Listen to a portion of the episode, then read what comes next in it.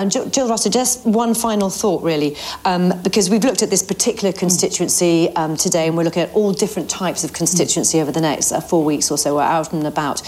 What should people be watching out for? Because there does seem to be this, as I say before, a real change in the way people are thinking about how they're voting. I think people should actually test sort of some of the properties. We're going to see a lot of promises to spend very big amounts of money. But one of the things I think people need to be asking is actually, what are we going to get for that money if we do that? I think people need to be thinking, actually, who do I think has the best plan for the economy? Because actually we can't afford all of those things if the economy goes south. So it's entering a bit of a shaky time. So actually, who do I think is going to be best for the economy and for the economy locally? I think that really matters. And finally, actually, you might not want to think about it, but this really is your sort of, in a sense, your last big Brexit choice, because there are very, very different Brexit futures on offer. And so do think about that, even if you can barely bear to. Okay.